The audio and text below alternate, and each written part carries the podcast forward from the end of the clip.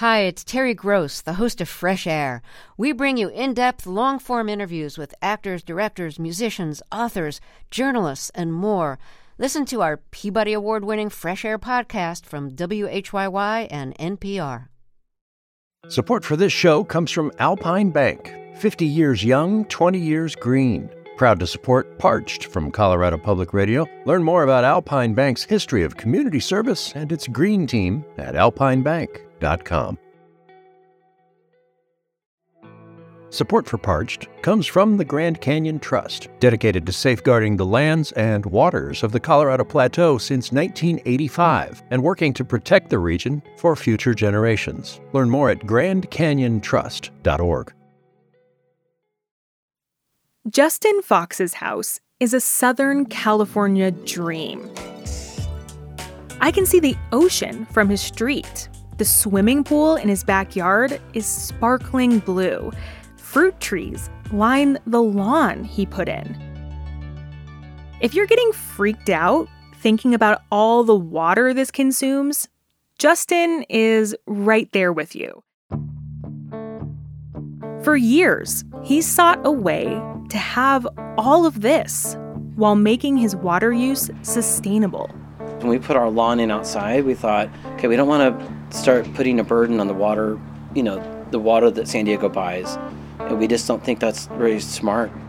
He's standing outside their home next to his wife, who's holding their young son. Justin says they tried collecting rainwater. It doesn't rain enough down here to make that a viable source of fresh water for, you know, gardening and having fruit trees and stuff.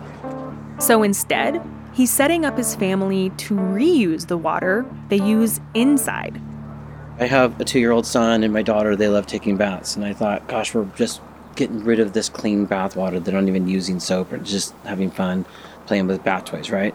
And just watching this clean water go away, I started thinking about it one day and I hopped online. Online, he found a commercial unit that will clean that bath water so Justin and his family can use it outside.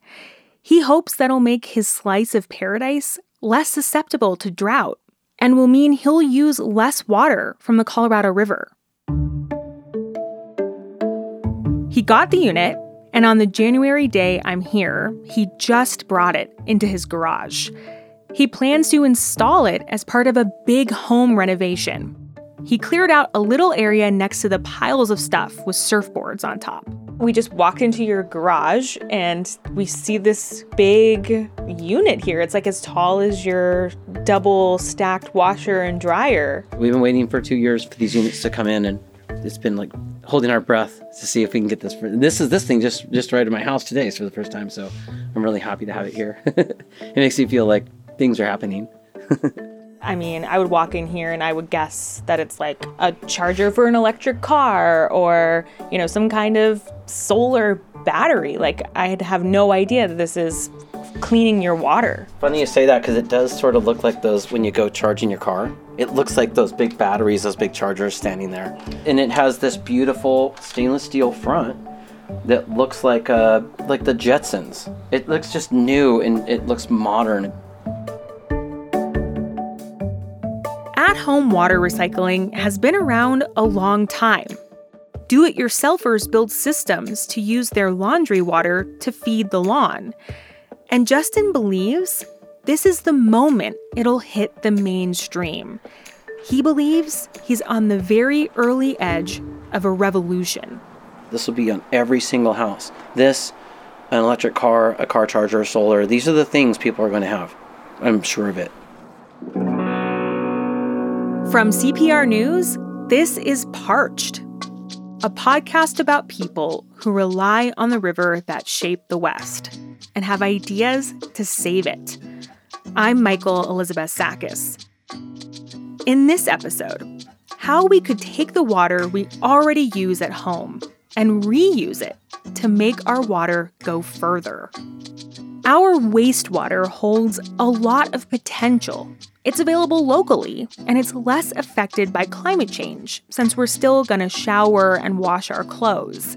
But we need to clean our wastewater so we can safely use it again.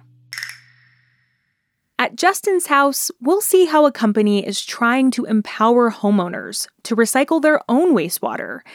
And cities are finding new ways to reuse our wastewater on a much bigger scale in whole metro areas.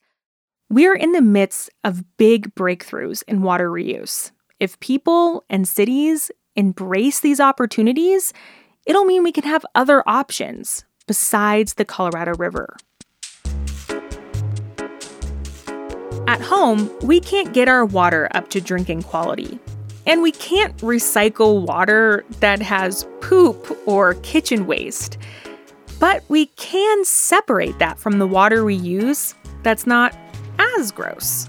So, shower, bathtub, washing machine, that type of water, uh, condensation from air conditioning. That's water you can capture within your own home and use it a second time. Fernando Ramirez met me here in Southern California as a leader for the company called Hydraloop that made this sleek looking machine in Justin's garage. Fernando's describing a category of our used water that together is known as gray water. It's lightly contaminated water, right? The idea is to take all that gray water. Once that water goes through our system, then it's available to flush toilets. It can go back into the washing machine. You can use it for drip irrigation in your garden and even to top off pools. Pools like Justin's, which I can see from where we're sitting on his roof deck on a sunny and warm winter day. Fernando and Justin believe that at home graywater recycling can mean real water savings in the Southwest.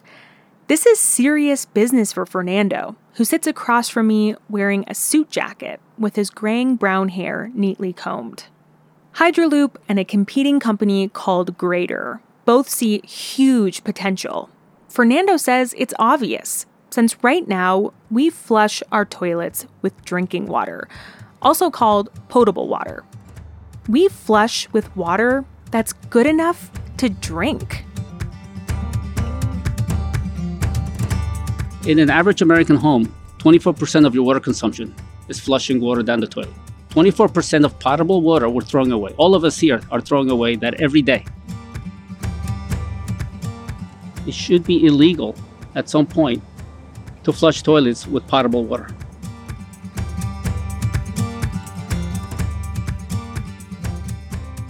Fernando got interested in water when he worked in the energy industry. He was curious how the availability of water and energy are connected. Then he volunteered abroad to learn more about a lack of access to clean water. It's something he can relate to. So, I was born in Colombia. Uh, so, I was born in a developing country uh, where we do learn at early age as well to respect resources, to respect Earth. And it's a significant shift here in the U.S. when you look at the U.S. population and, and even my own children. You know, we need to teach them about sustainability. That's something that's born within us when you come from a third world country. Then in 2020, he joined Hydraloop, the European company that makes these gray water machines. It hired Fernando to expand the company in the US. They want new homes to be required to separate gray water from other wastewater, so units like this can be put in. They also want individual homeowners to buy in, the way Justin has. Justin really seems like the archetype of an early adopter for a fancy looking at home gray water system. He's a gadget guy who's also environmentally minded. That started when he was a kid, growing up north of here near Yosemite National Park. You can see the snowpack up there if it's going to be a good or bad year. You can see the level of the reservoir to see how much water you have. People were doing gray water recycling back in the 70s and 80s, and they were doing these large sand pits. It was mostly just shower water. It would take all the soaps back out, and then we could reuse it for watering up there in an area that water has always been scarce. Today, Justin and his brother run a solar business, and he's embraced solar wholeheartedly for his own family. Looking down into your backyard, I see you have backyard chickens. There's an actually like a coop and a run, and the coop has solar panels on it. Yeah. what, are, what are those doing? We have a limited roof space on our small house, so we had to add it out there. Justin's electrified everything in his house he can think of. The garage we started in has a giant battery on one side that captures the solar energy he makes. I'm sitting there listening to Justin explain all the different variations of technologies he's adopting. He's George Jetson. That, that's who he reminds me of. Fitting then that Justin, the early adopter, would have this Jetsons looking machine to reuse his water. He's not on Hydraloop's payroll, but when he bought the unit for himself, even before he'd installed it, he bought eight more for friends and family. Then a whole shipping container's worth to offer to his solar customers as add ons. Hydraloop's units cost about $5,500. That's similar to the competing company Greyter. Justin knows not everyone can afford it, but he thinks it's like the early days of solar at home or the first people to buy electric cars. Those have started to go mainstream. Justin says at home gray water reuse machines will too. We've been in droughts in California where you have to cut it off and you see all the lawns die and you see all the vegetation die and all the plants and trees outside of people's houses and we'll be the one unicorn house that at night when the power is off and we're the house with the lights on and we're going to be the one house with fruit trees and a lawn that's still there because we're going to be using recycled water. But the idea of this becoming widespread seems far in the future because right now, reusing your gray water at home is not even allowed in some places in the Southwest. It was, in effect, illegal to set up a gray water system pretty much everywhere in this region before the 1990s. Arizona started to allow it, then Wyoming and New Mexico. Other Colorado River states started to allow it only 10 or 15 years ago. In some places, you can now run a hose to send your laundry water outside to your lawn without getting a permit. That's progress, but often it's up to cities to decide how permissive they'll be. The regulations are based on concerns about health and safety if you have water in your house that hasn't been treated to the city's standards. I get it. You know, accidents happen, pets, little kids. That's a, they worry about. It. They go to that extreme, and I understand why. But if that's a discussion, then we can address that. With Hydraloop, Fernando became something of a door to door salesman, meeting with cities to try to speed up permitting and influence regulations to get more places to allow home reuse. So every home becomes its own recycling of water plant. That's a significant change in the in the discussion, right? Every home has the capability to recycle water and contribute to the water crisis. That's the message, and that's the shift in mentality. At Justin's house, it's become a reality. He installed the machine and he checks the app every day to see how many gallons he's saved. But is reusing water, one home at a time, the only way to do it? On top of what individual people like Justin can do to use less from the Colorado River, cities can build special plants to treat and reuse everybody's water. They wouldn't need to separate out the gray water from other wastewater. They wouldn't need each house to adopt recycling one by one. After the break, how whole cities can get fresh water from our waste. Hi, I'm Rebekah Romberg. I help make this podcast and lots of other shows at Colorado Public Radio. If you're enjoying Parched and you're thinking about what to listen to next, we've got some suggestions.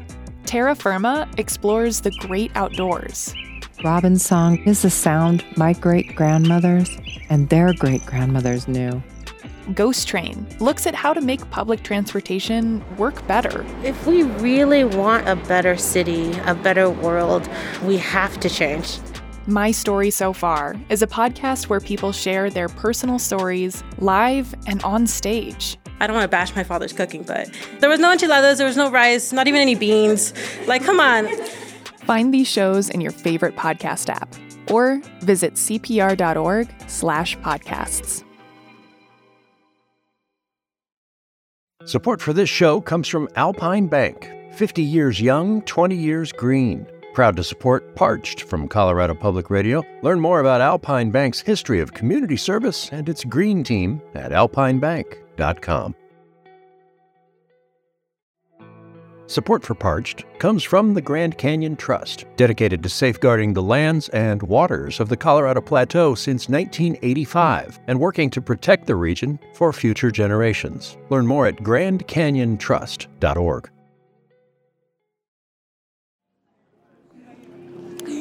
What do you want to see? What's your favorite animal at the zoo? What do you think? Um, tigers. It's tiger. I came to see the white gator.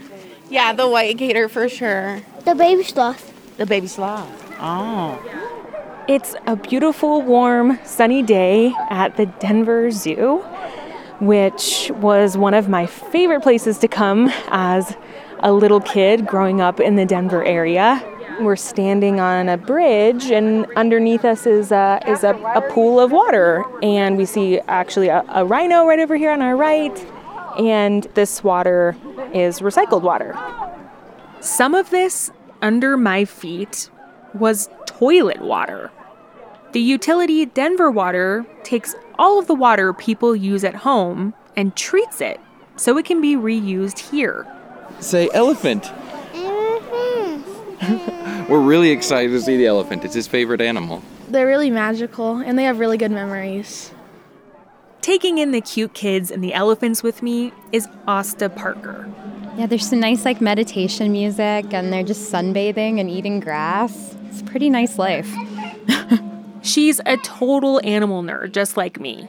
Asta is also an environmental engineer and an expert on recycled water at the national consulting firm where she works, called Brown and Caldwell, which advises cities like Denver.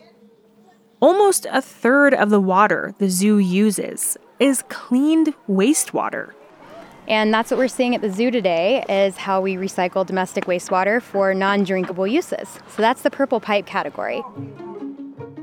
Literally, the pipes are purple because you can't just send this water through our normal plumbing since it's not drinking water. Right, so yes, I see that little tag right there that says recycled water on this pipe that has like a, a hose to it. Remember, Asta said non drinkable. This is by far the most common type of water recycling cities get into. Cities set up a purple pipe system and mostly use it to water grass outside. I remember seeing a purple pipe feeding a golf course in Tucson. Some industries use it too, like power plants to cool down the equipment. Sports stadiums and office buildings are increasingly reusing their water. Denver hopes someday the airport will use it, maybe to spray down the airplanes. Asta says she's seen places use it to keep down dust outside or. A lot of purple fire hydrants out there, which I think are pretty exciting to go around and look at. The zoo has been able to cut down on how much pristine water it uses, leaving more for the rest of us. It uses the purple pipe water on grass and also to wash down the animals' indoor spaces behind the scenes and the outdoor habitats for elephants and rhinos. Asta asks if I want to hear her fun fact about purple pipe water.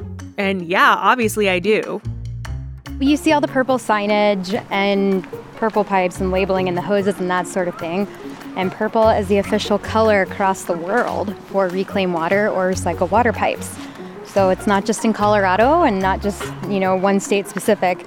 So anywhere you go in the whole world, if you see purple pipes, that means reclaimed water. Specifically, reclaimed water that isn't treated to drinking standards. There's a rhino right here taking a mud bath, rolling around in a mud pit. That was pretty exciting. The rhinos splish splashing and the recycled water exhibit. So, purple pipe water is useful, but it also has real limits. The water can only be used for certain things because of health and safety. which means it can only replace so much of the water we're drawing from the Colorado River and other sources.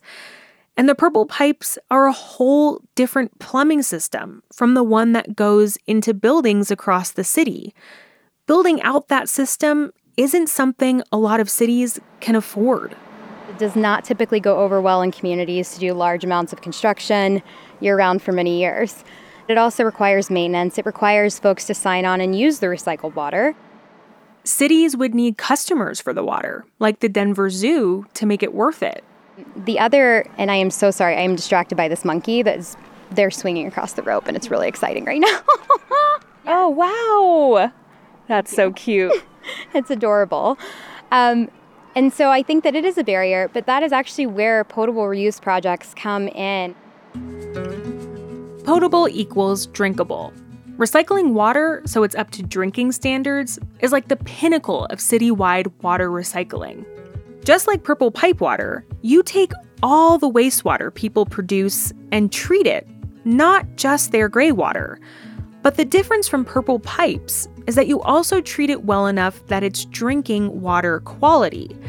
So that means cities don't have to find specific customers like the zoo or put in all new pipes.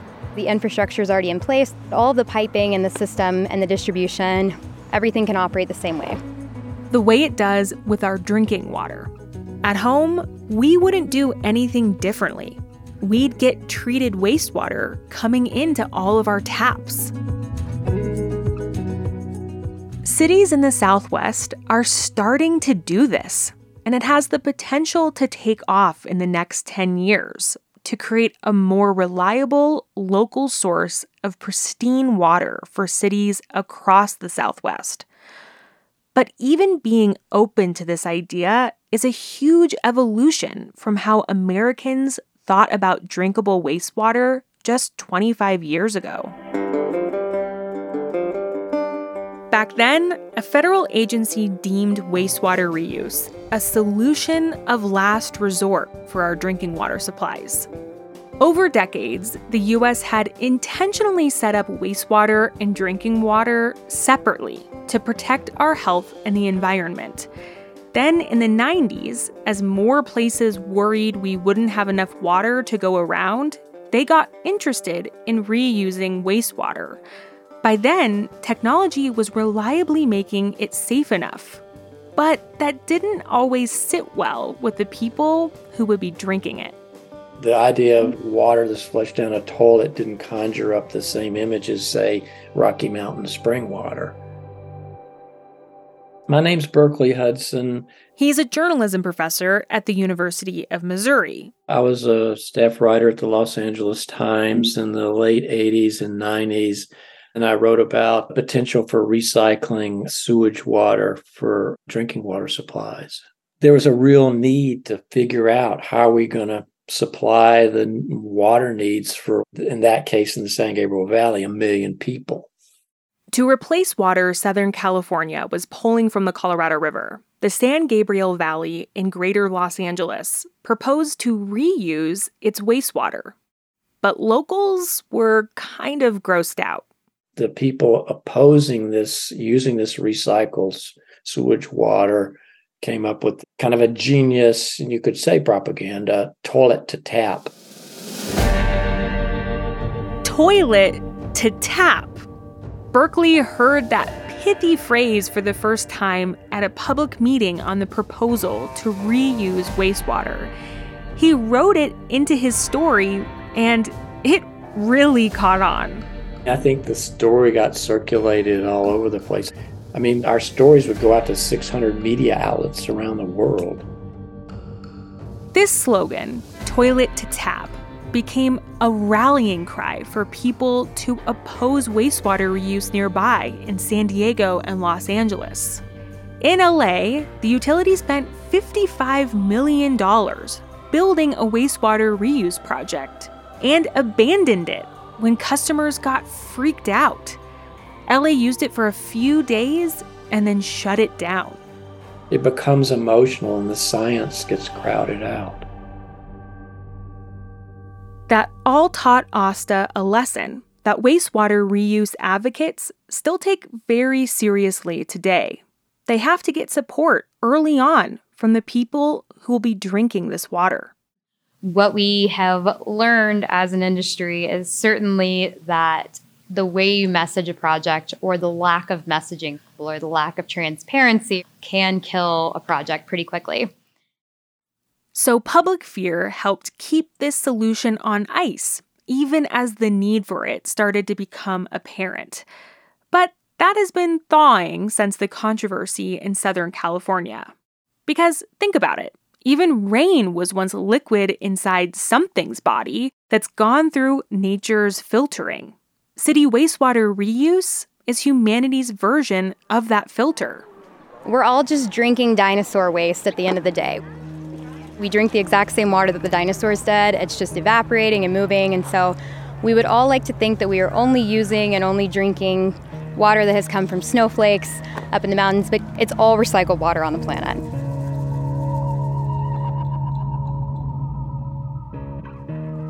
Another big barrier till now is that there's been cheaper water. But those options are shrinking, and that makes a fancy treatment plant more appealing. So, as the mega drought lingers, momentum for recycling our wastewater to drinking standards has really picked up. Today, a handful of cities have built facilities to intentionally treat their own wastewater up to safe drinkable standards. It has the potential to expand to a lot more cities because we're on the cusp of breakthroughs in state laws. I don't want to get too technical, but just like Fernando was struggling with restrictions on at home water reuse, one by one, states have to set rules for cities to turn their wastewater into drinking water, and they're slowly making it possible for the first time in history, I would say that regulations, economic drivers, and, and being able to financially afford it, the technologies catching up, and public acceptance are all actually coming together at just the right time to be able to make that a reality.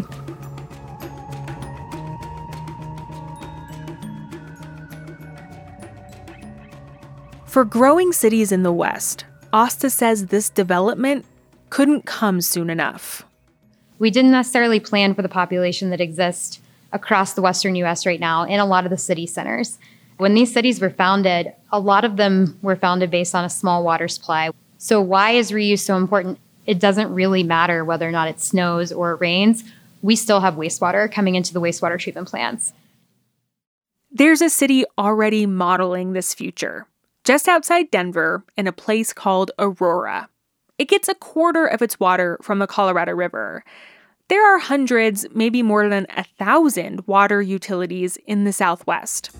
Aurora is one of just about 15, by our count, that have built facilities to intentionally recycle their own wastewater to pure standards. Aurora, each day your beauty shines as brilliant as the dawn. Aurora's TV station made this promotional video.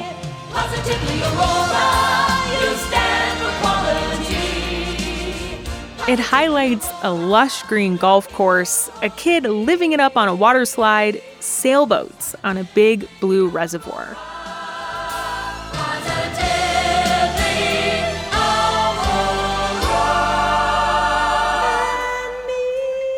But don't let all that water fool you.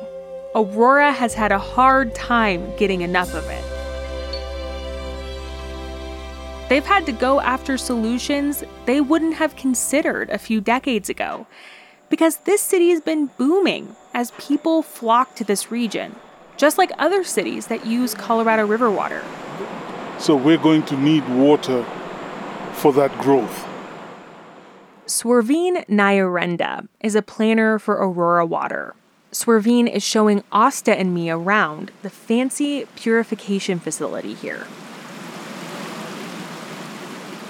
We're standing outside on a walkway now, looking over water that's being treated. The sewage has been removed before it gets here, but there are still things in the water that need to be cleaned. most of our treatment processes that we use are all based on things that happen in the environment. We're really just consolidating that and making an engineered system to do a very similar type of treatment with a biofilter. So Irvine says this system is a big part of what will make it possible to live in this city in the future. And it's a model other growing cities can follow. It is a reliable supply of water. It's not subject to, you know, climate variability and that kind of thing. So it's a reliable supply of water for us, and we are going to exploit it as much as we can. Aurora plans to keep investing and upgrade this facility. Right now, they treat the water really well, but they also hold the water in a river for a while to get some additional cleaning from Mother Nature. Upgrading will let them send treated wastewater more directly to people's taps to eliminate some energy they need to use.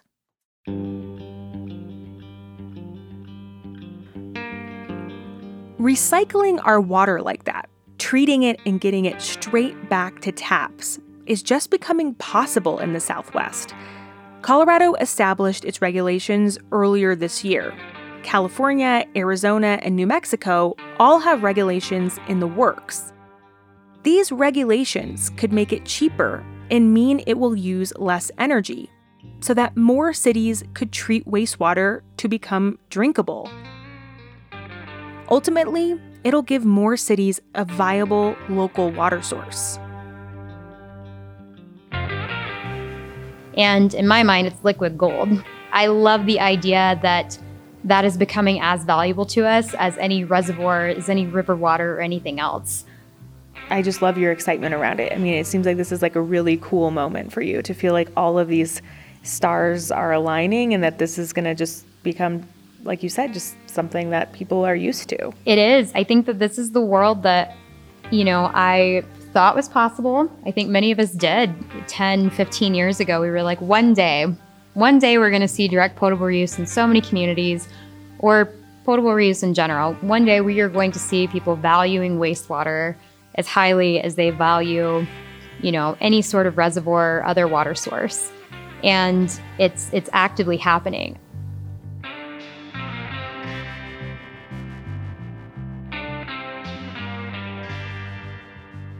Ushering in this change will come down to local decisions at hundreds of utilities in the Colorado River states. Cities will have to consider how much more water they need and how much they're legally required to send down the river to the next city that needs it. Plus, how much the environment itself needs that wastewater for the river's health.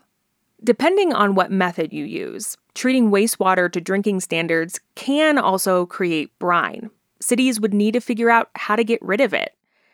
Even if it doesn't happen immediately, AUSTA's confident that if the Southwest water situation gets more dire fast, wastewater reuse has become a realistic way to react rather than having to truck in water, which is what some cities have had to resort to. Absolutely we can make it happen. And it may not be, you know, the most beautiful rollout, but we can absolutely provide safe, reliable drinking water for any community in any of the seven states. She sees increasing the number of water recycling plants in the Colorado River states as a game changer for our water future. We can live in the middle of the desert in these beautiful places in the West and still have the certainty that we're always going to have water to drink. We're always going to be able to water our gardens. Like the idea of being able to create kind of small biodomes almost all across the Western US for millions and millions of people in the desert. So, recycling water at a lot of different scales can be a reliable way to help us live more sustainably in the Southwest. It's not cheap, but it's often less expensive and has fewer environmental impacts than moving water from someplace else or desalinating ocean water. Along with conservation, recycling can make an individual city or even an individual person more secure that they'll have water in the future.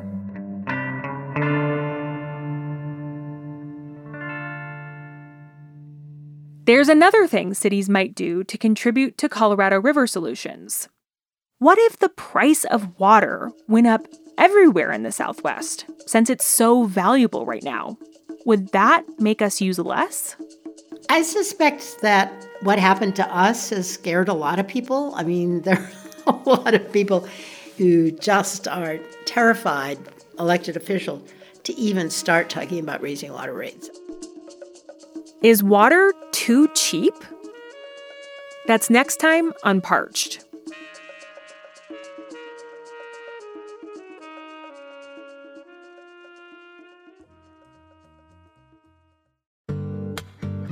Hey, it's Michael. Thanks for listening to Parched. I have another show I know you'll love. Ghost Train is about an ambitious plan for commuter rail in Colorado, how it got sidetracked, and where Denver and other cities might go from here. It's a question facing cities across the country. Find Ghost Train wherever you get your podcasts. Support for this show comes from Alpine Bank. 50 years young, 20 years green. Proud to support Parched from Colorado Public Radio. Learn more about Alpine Bank's history of community service and its green team at alpinebank.com.